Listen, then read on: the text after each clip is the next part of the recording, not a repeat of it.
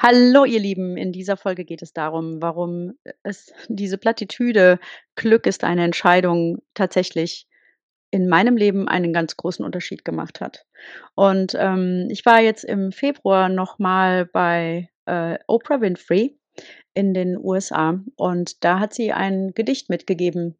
Und dieses Gedicht, das möchte ich gerne heute mit euch teilen. Da geht es nämlich um eine Entscheidung. Und es ist auf Englisch, deswegen möchte ich's auch gerne im Original behalten. Ich hoffe, das ist für euch okay.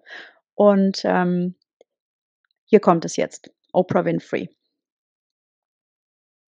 The commitment to do well and to be well is a lifetime of choices that you make daily. The space to live in is not "I will try." It is not "I want to." It is not "I really want to." It's "I have decided." A decision to deserve this. A decision that the time is right. A decision that there are no excuses and no delays.